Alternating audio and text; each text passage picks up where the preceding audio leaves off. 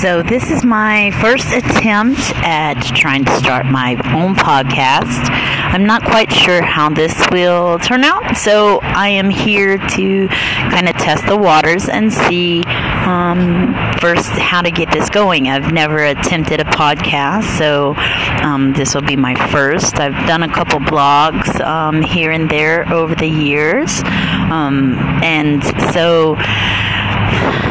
I think that I want to start this this podcast because there are just so many different things that I see and I, I want to um, to express. And so I think I'm gonna start out by just using this as my like journal time to express my thoughts and my feelings and grow it from there. So I don't expect many listeners in the beginning, and like I said, really, I want to acclimate myself to to getting into this world of podcast. And there's I mean, to to to go on a journey of ten thousand steps, you have to start with the first step. So this is my first step to um, trying something new with my life, to venturing out um, into a new adventure, and so.